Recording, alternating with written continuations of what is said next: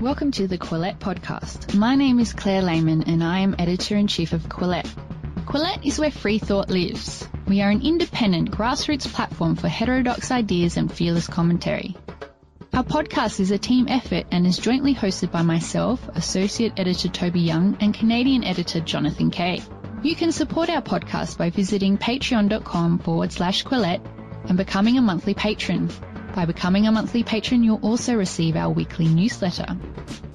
Welcome to the Quillette Podcast. I'm Jonathan Kay, coming to you from Toronto. Andrew Doyle is a man of contradictions. On one hand, he's the brains behind the fictional Twitter character Titania McGrath, an over the top social justice faux intersectionalist who routinely lights up social media with her pitch perfect satire of overprivileged wokesters. Yet Doyle himself is a mild mannered intellectual. A former professor and BBC personality, he has a doctorate in Renaissance literature from Oxford, which I'm pretty sure Titania McGrath doesn't have. He's also the author of a serious new book called Free Speech and Why It Matters, in which he makes the case for unfettered free expression. Doyle isn't a say anything hothead, just the opposite, as you'll hear from this podcast. In fact, in his book, he makes a strong case for voluntary codes of decorum based on consideration for others, just not legally imposed censorship regimes based on coercion. And while he rails against cancel culture, as we all do, Doyle is one of the success stories someone who not only hasn't been cancelled, but who continually gets away with poking at the pieties of ultra progressive culture while making us all laugh in the process. Andrew Doyle spoke to me last week from London. Here are excerpts from our conversation.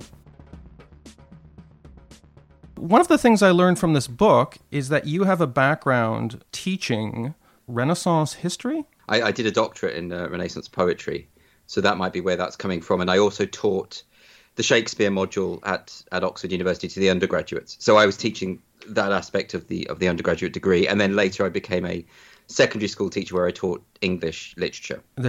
There's an interesting anecdote you tell about things that are are lost in translation. You talk about a German student you had and how he caused offense. Could you tell that story because I found it very interesting? Part of it is I have a German car, and when it's time for an oil change, the message that comes up is something like, You must get oil change now. Yes. and there's literally an exclamation mark. Yeah, um, that sort of abruptness relates uh, exactly to what I was talking about. I mentioned just very briefly an anecdote about when I was a boarding school teacher. So I was a, what they call a resident tutor. So I would live in the house with, with 60 boys. I wasn't teaching them necessarily, I was, I was in charge of their pastoral care. So one of those boys was a German boy, a German student who had who had managed to alienate just about everyone in the boarding house. And I would often talk to him in the evenings. You know, he was perfectly nice, and he had his English was pretty good. It wasn't perfect, but it was pretty good. But what had happened is the way in which he expressed himself wasn't really a true reflection of his personality. He would be very abrupt, very curt. He would sound sort of needlessly curt at odd moments. And the example I give in the book is where he would say things like, instead of saying, please, would you shut the door? He would say, you must shut that door now. And what this did is it rankled the other boys in the boarding house and it got them very much they didn't like him ultimately as a result of this. But what I soon realized is they didn't know him. They were they were only seeing him almost in translation. And the point I make in the book is that to an extent that's true of all of us, even if we're speaking the same language, that we're actually uh, not 100% communicating how we feel accurately at any given time, even even in our moments of greatest clarity.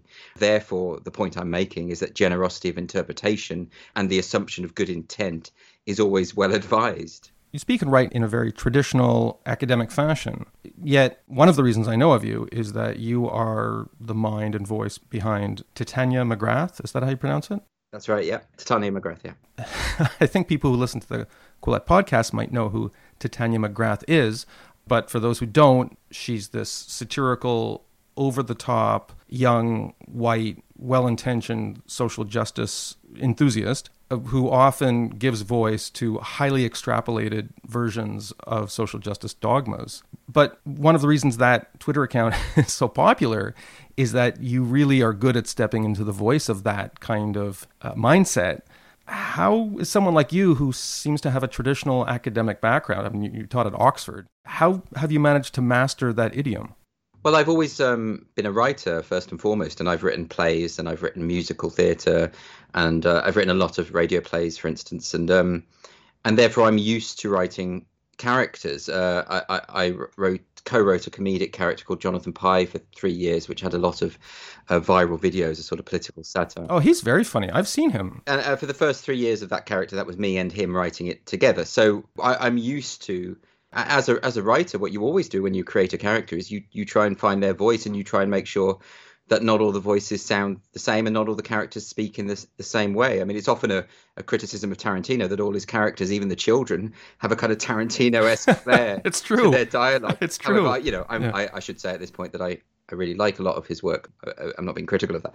Um, but yeah, that that is what writers strive to achieve is that you, you get the character and the character isn't you. And actually, you're not the first person to mention this. I, I had an interview the other day sort of saying, you know, that it's a surprise to him that, that the way I write this book sounds so different to the way Titania speaks. But of course, Titania hasn't written this book, and this is this is more my this is my own voice.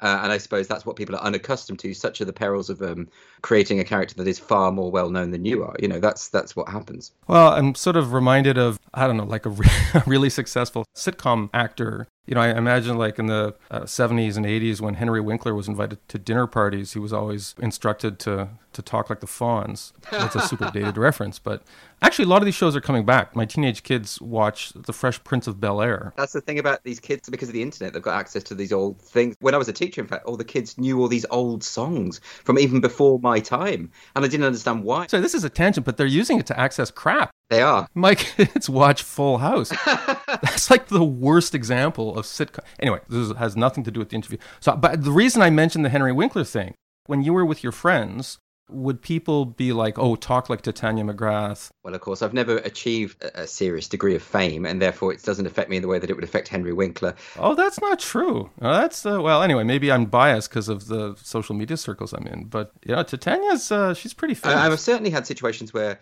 people only want to talk about her. I mean, that that tends to be what happens. And in fact, even with with with this book, you know, the, the the few articles that have appeared about it tend to be illustrated with an image of Titania, not an image of, of me.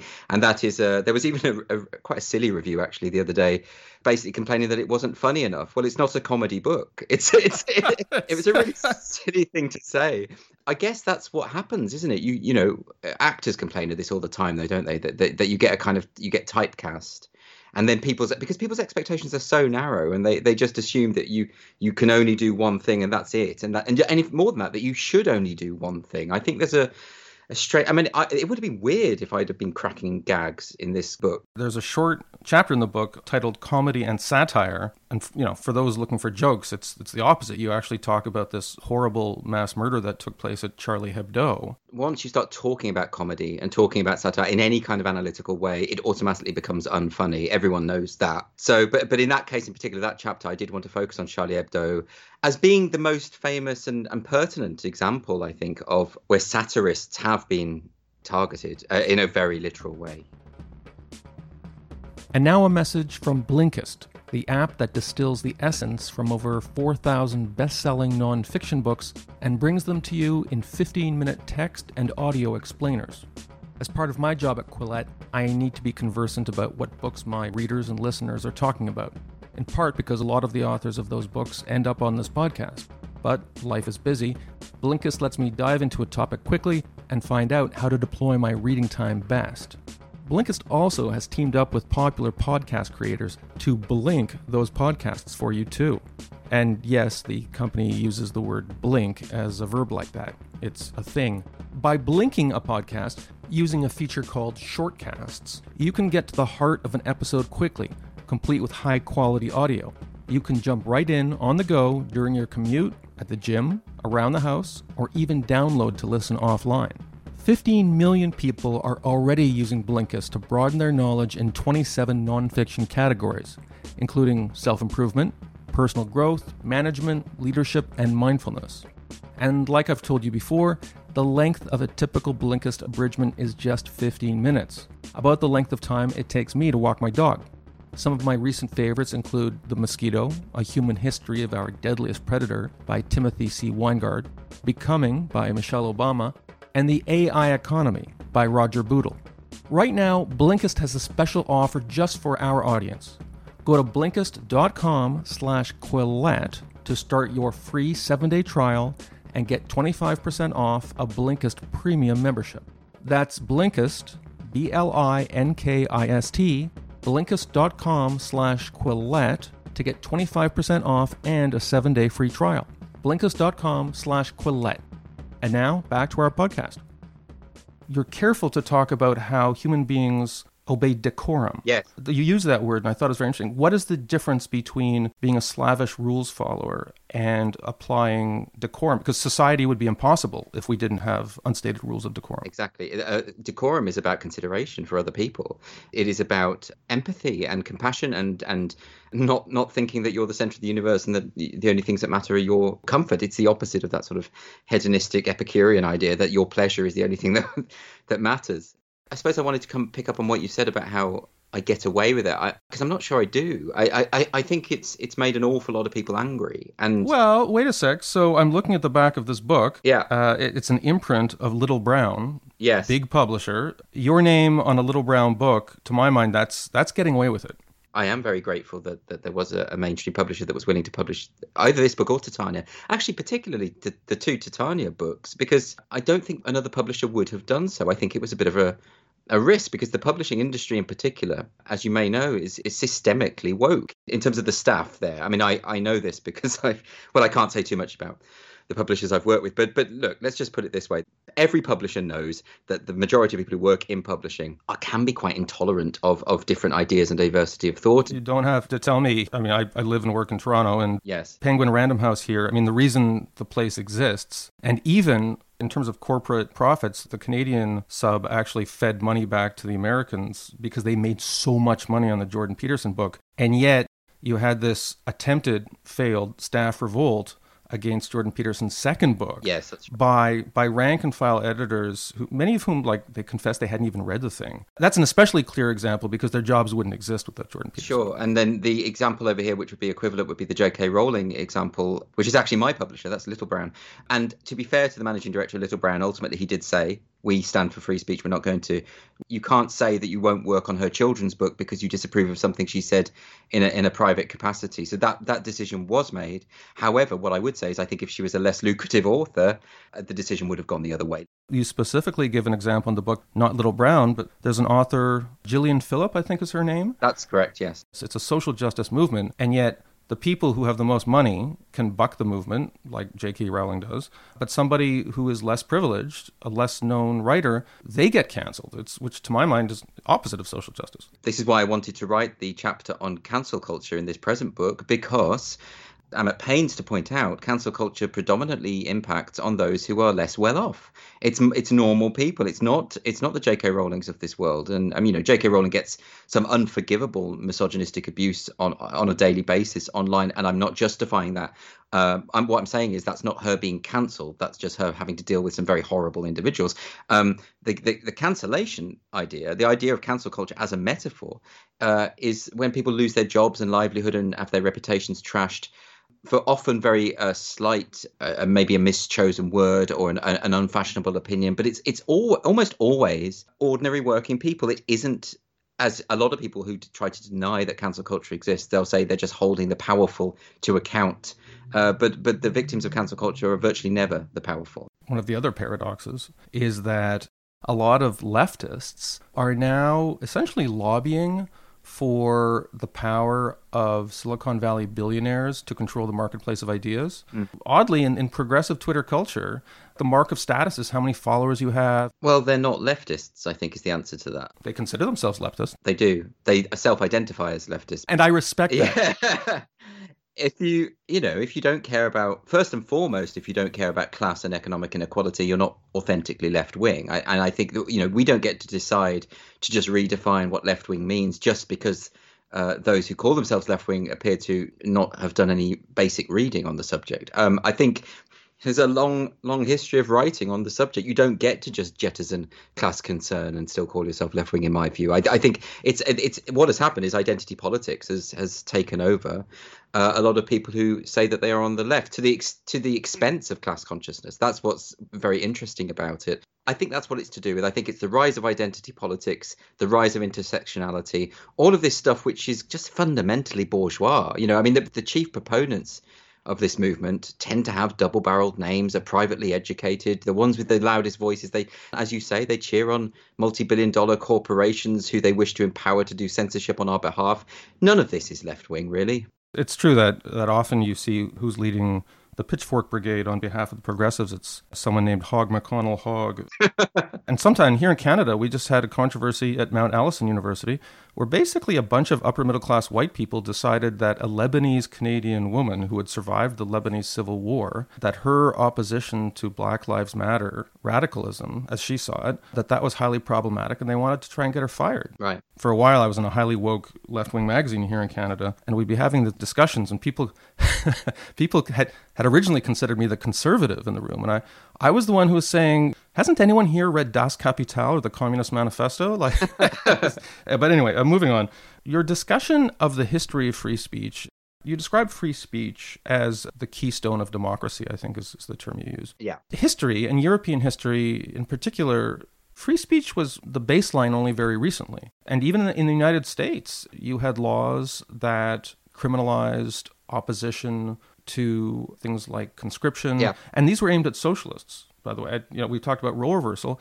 Is it really true that free speech is this well established keystone of democracy? Isn't it a fairly recent institution? Yes, it is. I, th- I think that's when I sort of give that sort of brief overview of, of where it comes from. I think the point I'm trying to make is that it's relatively recent, insofar as, you know, I mention the origins in Athenian society and then, uh, I suppose, through the, the impact of the church through the Middle Ages and then the uh, French Revolution and uh, obviously the First Amendment. Um, but at no point do I say this suggests that this was established and is the norm. In fact, you know, I, I, I, I sort of point out that, for instance, in the uh, in the Roman Empire, the it didn't extend beyond the Senate, you know, and it was always men, for instance. And this is, you know, it's not something that I'm saying it was invented by the Greeks and then we've had free speech forevermore. That isn't what I'm saying there. What I'm really doing in that chapter is just giving a, a brief overview of the origins of, of the notion of freedom of speech to to make the point that our society as it currently stands is pretty miraculous actually for the fact that we have this thing you know but as soon as we have it we want to give it away right right this happens in all spheres of politics as, as soon as a society becomes wealthy you know the next generation is like well what is wealth anyway right I, I, did want to give a brief overview. I didn't want this to be a, a, history of free speech. That's not what this book is. I mean, I'm sure you can tell that. It, um, but I wanted to give a few basic background points, uh, which would open up people to further reading should they wish to explore that side of things. But the point ultimately I want to make there is that we should treasure this because it is so relatively recent. Uh, when I talk about it being the keystone of liberal democracy, it is. It's the keystone of the liberal democracy that we currently have and, and aspire to sustain. And it troubles me dearly that, like you say, there, there's a flippancy about it, as as though, you know, as though this is nothing. Actually, I think I say it explicitly at one point that our society is unbelievable. It's it's miraculous that we have this. And the idea that we should just be so casual about these cracks that we see in, in our free speech, the fact that when in the UK, as I point out, the, the, the behaviour of the police, the determination of the police routinely to monitor people's speech and investigate and arrest people for things they've said. And I know that doesn't mean that we're living in a tyrannical regime. And I don't say that at all. That, but even that tendency, that growing tendency, and the flippancy with which people just dismiss it, oh, well, it's fine. There's a couple of overzealous police. Every time I'm on social media and I see a picture of British police, it's always these two constables standing around awkwardly holding a flag with a metastasizing number of colors. It used to be five, now it's about 37. Oh, it's a, yeah, it's a million now. It's impossible. And the flags have become grotesque. Gay men in particular should be disgusted by being associated with that. You would think. Yeah. By the way, I have just perpetrated what I now understand is called a non crime hate incident. Yes. And this term appears in the first chapter. I actually find this more creepy than actual laws because if there is a law against cracking the kind of mildly homophobic joke I just made, that's fine. I can challenge the law in court. But you now have this category in Britain. Well, use the example of a guy, his name's Harry Miller, 53 year old entrepreneur. Yeah. He said something about a poem, and the police said this was a non crime hate incident Yes. and actually visited his house. If it's non crime, Go solve a bank robbery. What are they doing going to people's houses? Well, that's why he took them to court ultimately, and and and in fact, he he hadn't even written the the poem in question. He'd retweeted it. It wasn't his poem. Cops are visiting a guy because he retweeted a poem. Like, have you Brits like have you solved all the real crime? Well, like, are, you, are you living in a, in a society free of arson and kidnapping and burglary? Well, what was particularly shocking is when that when that story broke, then there were further investigations about the extent of non-crime and the extent to which non-crime is recorded. I mentioned in the book the statistic of 120,000 incidents recorded in a five-year period. So this is a sta- this is standard police uh, behaviour, and it's worse than as you imagine. I mean, of course, you're in you're in Canada, so you're safe. Mm, safe-ish. In the UK, if you if we were sitting face to face now in the UK, and you just said that comment about the flag, and I decided that was a, an attack on me as a gay man because you were motivated by hate for me, then that would that could escalate to actual hate crime because, as the College of Policing and indeed the government's own website on hate crime makes clear, uh, there is no evidence required of the hate factor for it to be recorded as a hate crime. So that could that would be recorded in the official hate crime statistics of the UK if I claim that my, I have perceived that you did it for, for hateful intent. Of course, I have no knowledge of your intent, but that doesn't matter. And and that's that's how far we've gone in the UK that and that is sinister as you say. It's not just I mean it's it's creepy. It's all of those things all of those all of those words that we can use to describe it. But it shouldn't be there. It shouldn't be happening. And the fact that nobody seems to be addressing this in any serious way we don't have any politicians standing up in parliament and saying maybe we should just repeal all of the, these hate speech laws that we have and now, a commercial message for those of you looking to add Bitcoin to your investment portfolio or retirement account. And I realize that this is a confusing subject. I remember the first time I got Bitcoin, I walked into a convenience store that had the Bitcoin logo, went up to a kind of reverse ATM, fed in some bills, and received, in return, a long series of numbers and letters. Then I spent an hour trying to figure out how to feed those numbers and letters into a Bitcoin wallet on my phone. I wanted to invest in cryptocurrencies, but surely there had to be a better way. And that's what brings me to BitTrust IRA, a seamless, secure, and easy way to add cryptocurrency to your portfolio. BitTrust IRA stores your private keys with military grade encryption. They have a 24 7 trading platform with no minimum investment and unlimited trades. They also offer what I'm told are the lowest trading fees in the industry. Many crypto assets have been great performers this year, and some analysts will tell you they're a great way to start building intergenerational wealth. For those looking to invest, skip the convenience store and go to bittrustira.com slash quillette to learn more. For a limited time, BitTrust IRA is waiving the sign-up fee for Quillette podcast listeners, a $50 value. Go to bittrustira.com slash quillette B-I-T-T-R-U-S-T-I-R-A dot com slash Q-U-I-L-L-E-T-T-E. And now, back to our podcast. Well, isn't Boris Johnson, who I was assured by many progressive British publications was the second coming of Benito Mussolini, like, why isn't he doing anything about this? Well, that's because uh, you know people don't know what fascism means anymore, do they? And um... but but I mean, even the, the sort of milk toast conservatism that passes for uh, neo-fascism, uh, this is actually a genuine question. How how yeah. come he hasn't done anything about this? Um, because it's very unpopular to do. Because the the the social justice activists have sort of won out in terms of the popular perception of the power of language. You know, we now have this phrase hate speech, which even though most people are very skeptical about the social justice movement, still, most people will use the word hate speech quite happily and, and uncritically. They will claim that certain forms of speech create violence and that certain forms of jokes, for instance, normalize hateful attitudes. And all of these propositions, because that is what they are, they're not conclusions, they're propositions that require interrogation and evidence. On interrogation, if we look at the data, if we look at the studies on this subject, on media effects theory, for instance, which I mentioned in the book, we find that there is no direct correlation between mass media consumption and public behavior. So we know it's not true.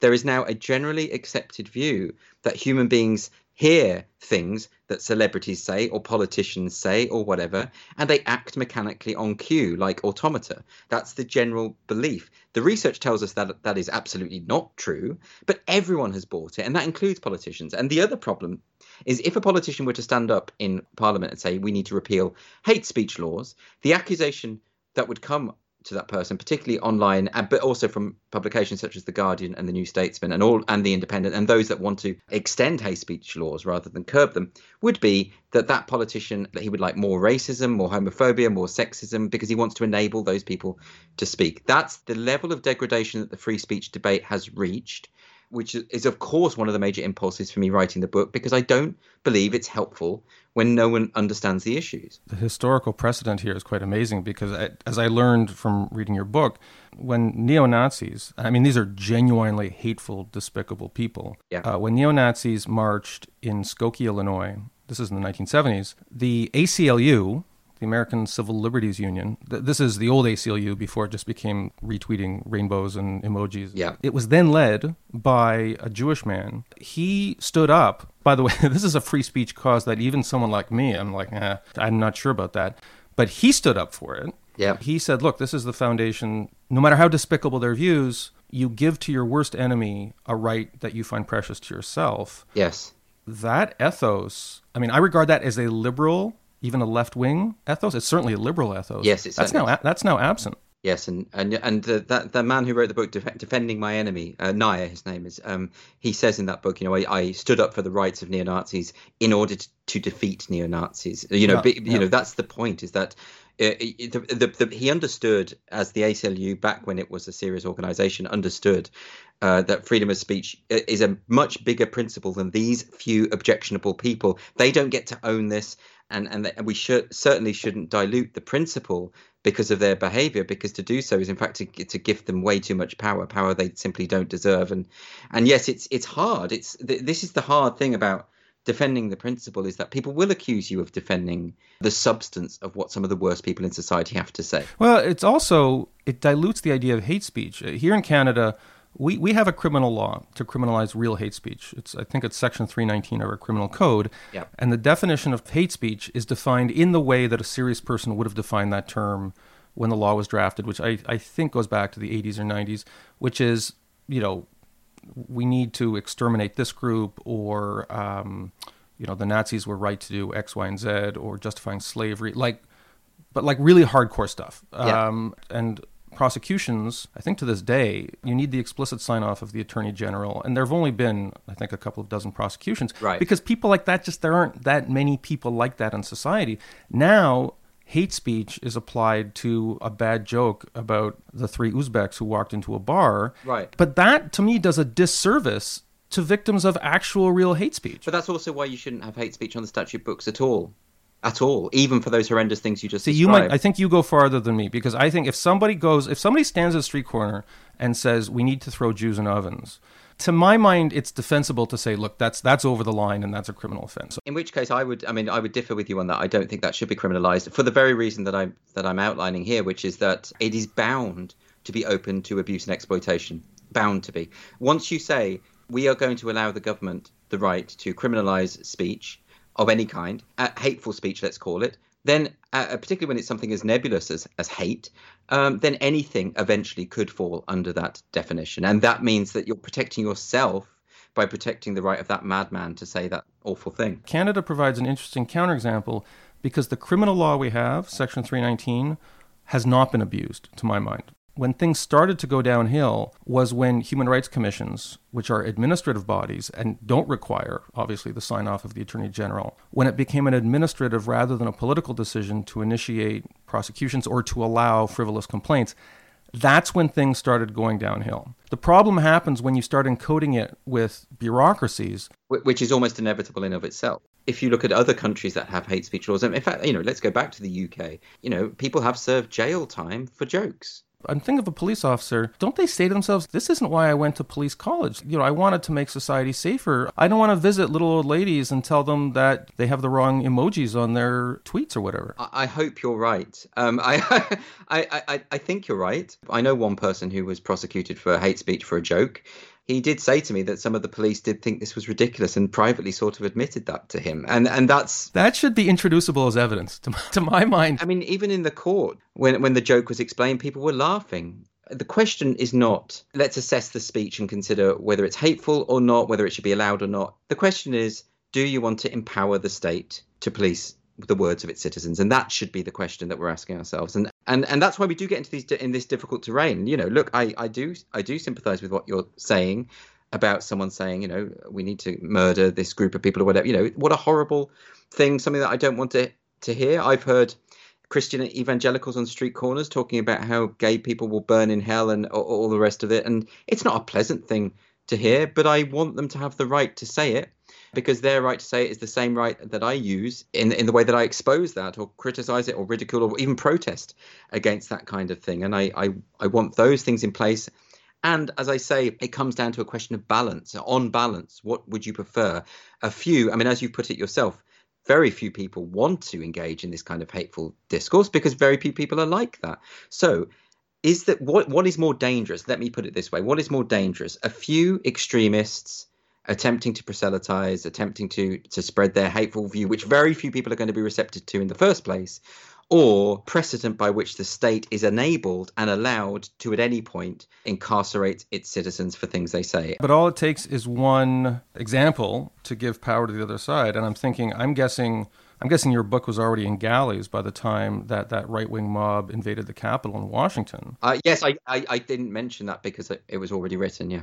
uh, I can tell you, and I'm sure it's the same in UK, that that has changed the debate because every time somebody wants to shut down a Reddit forum or get an academic fired, they can say, well, we know where this leads. That was my concern. As, as soon as I saw that, I knew that what would happen is that this would happen and there would be a sudden crackdown on political speech, uh, uh, so long as it was coming from one side of the aisle, uh, of course. I mean, we, you know, the one thing that this did do for Trump's people is it gave them this platform to give uh, numerous examples of when Democrats have effectively called for violence and used phrases such as "we need to fight," "go out and fight," "combat," all the the typical antagonistic metaphors that you get in, in robust political discussion but but yes, you get this emotional knee jerk reaction, and the thing that suffers is liberalism. By the way, I just I, we were talking about jokes before, and I just want to take a moment to to contextualize and apologize for my joke where you know I I suggested that gay men somehow have a superior sense of style. I'd like to take that back.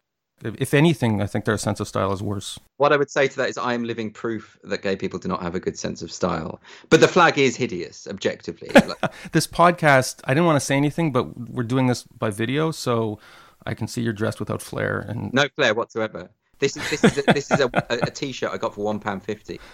Like I just don't. I, I, have no taste at all. I'm comfortable with that. Our premium subscribers will get uh, the video feed.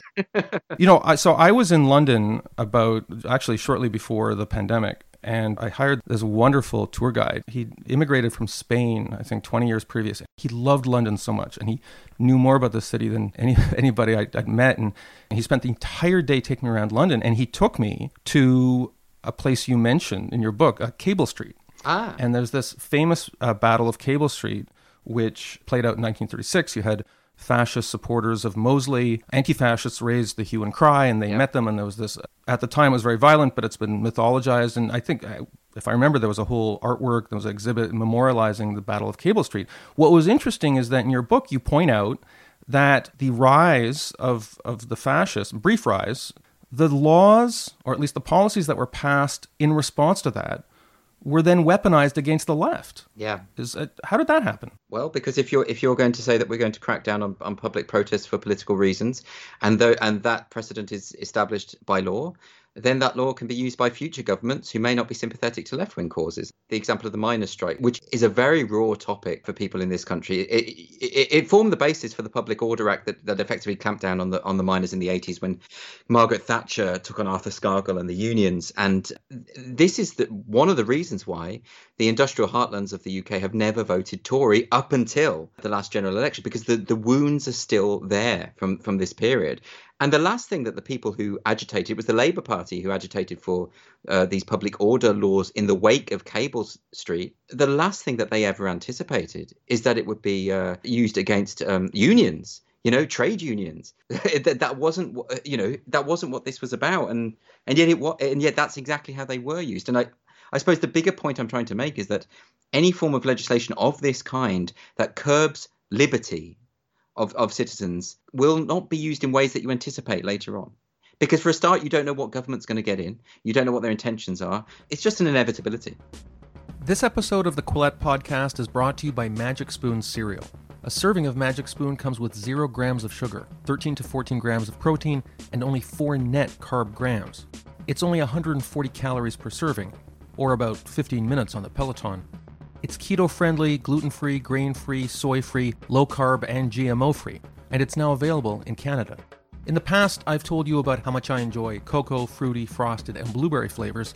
Since then, Magic Spoon has added cinnamon and peanut butter flavors.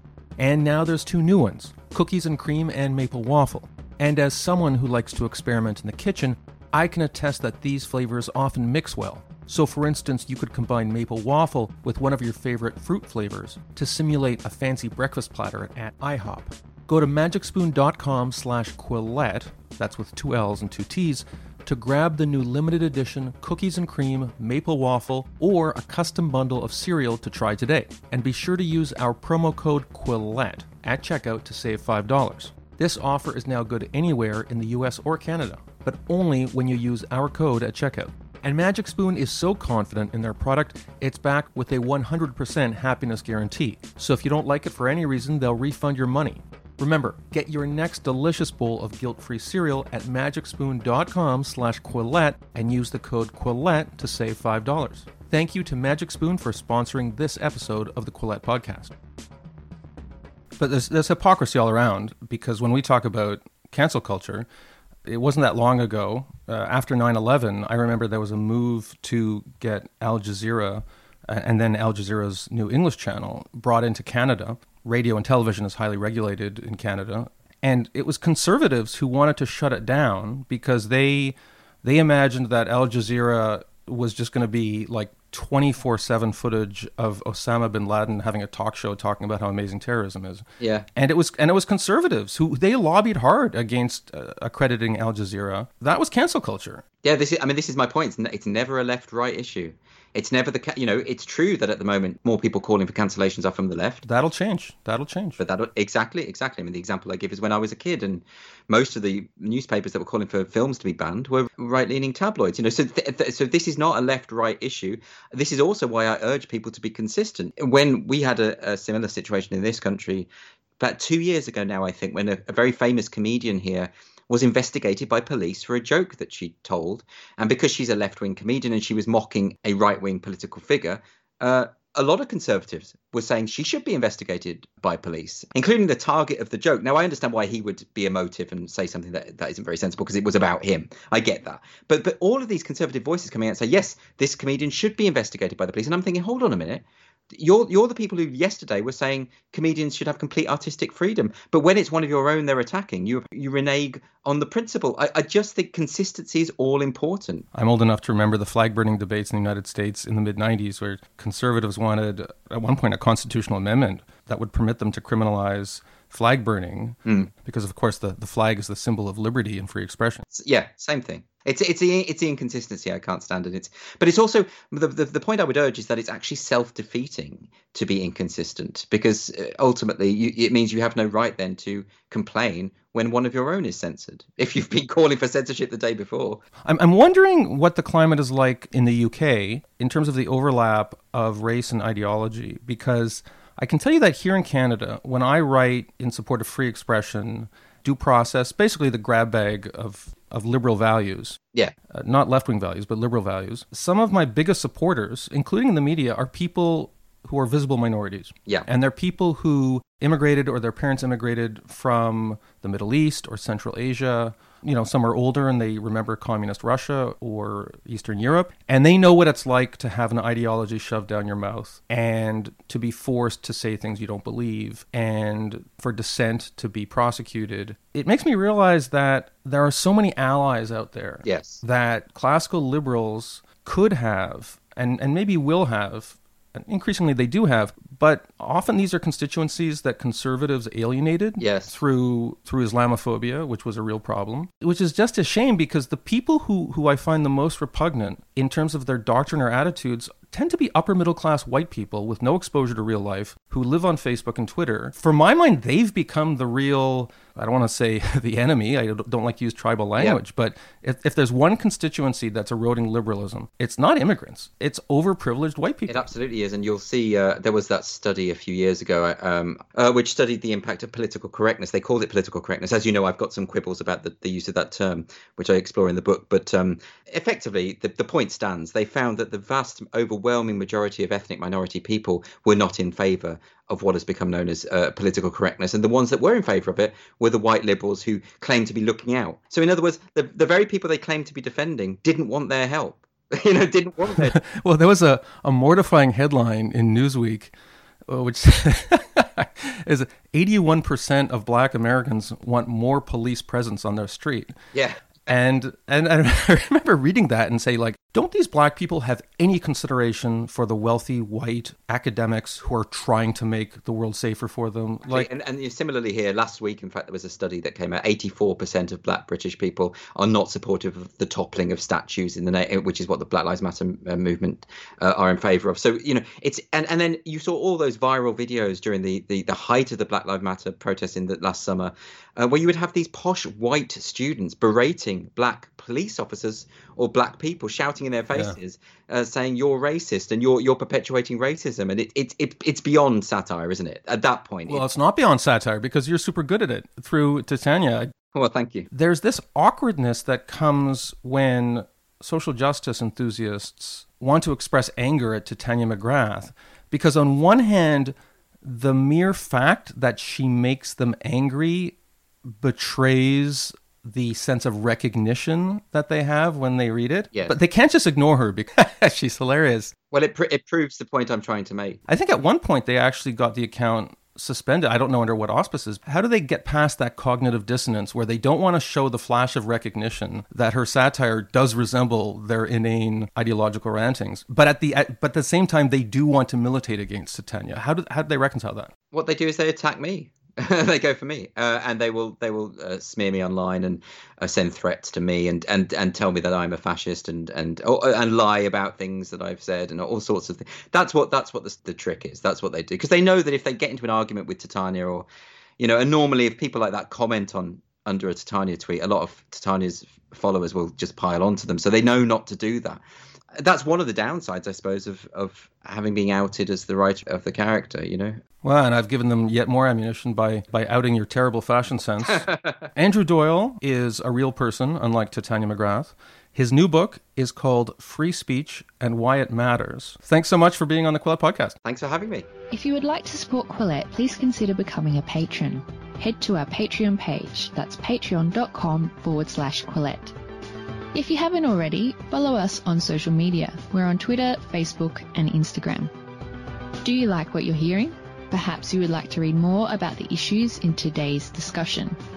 Head to Quillette.com where you will find more content.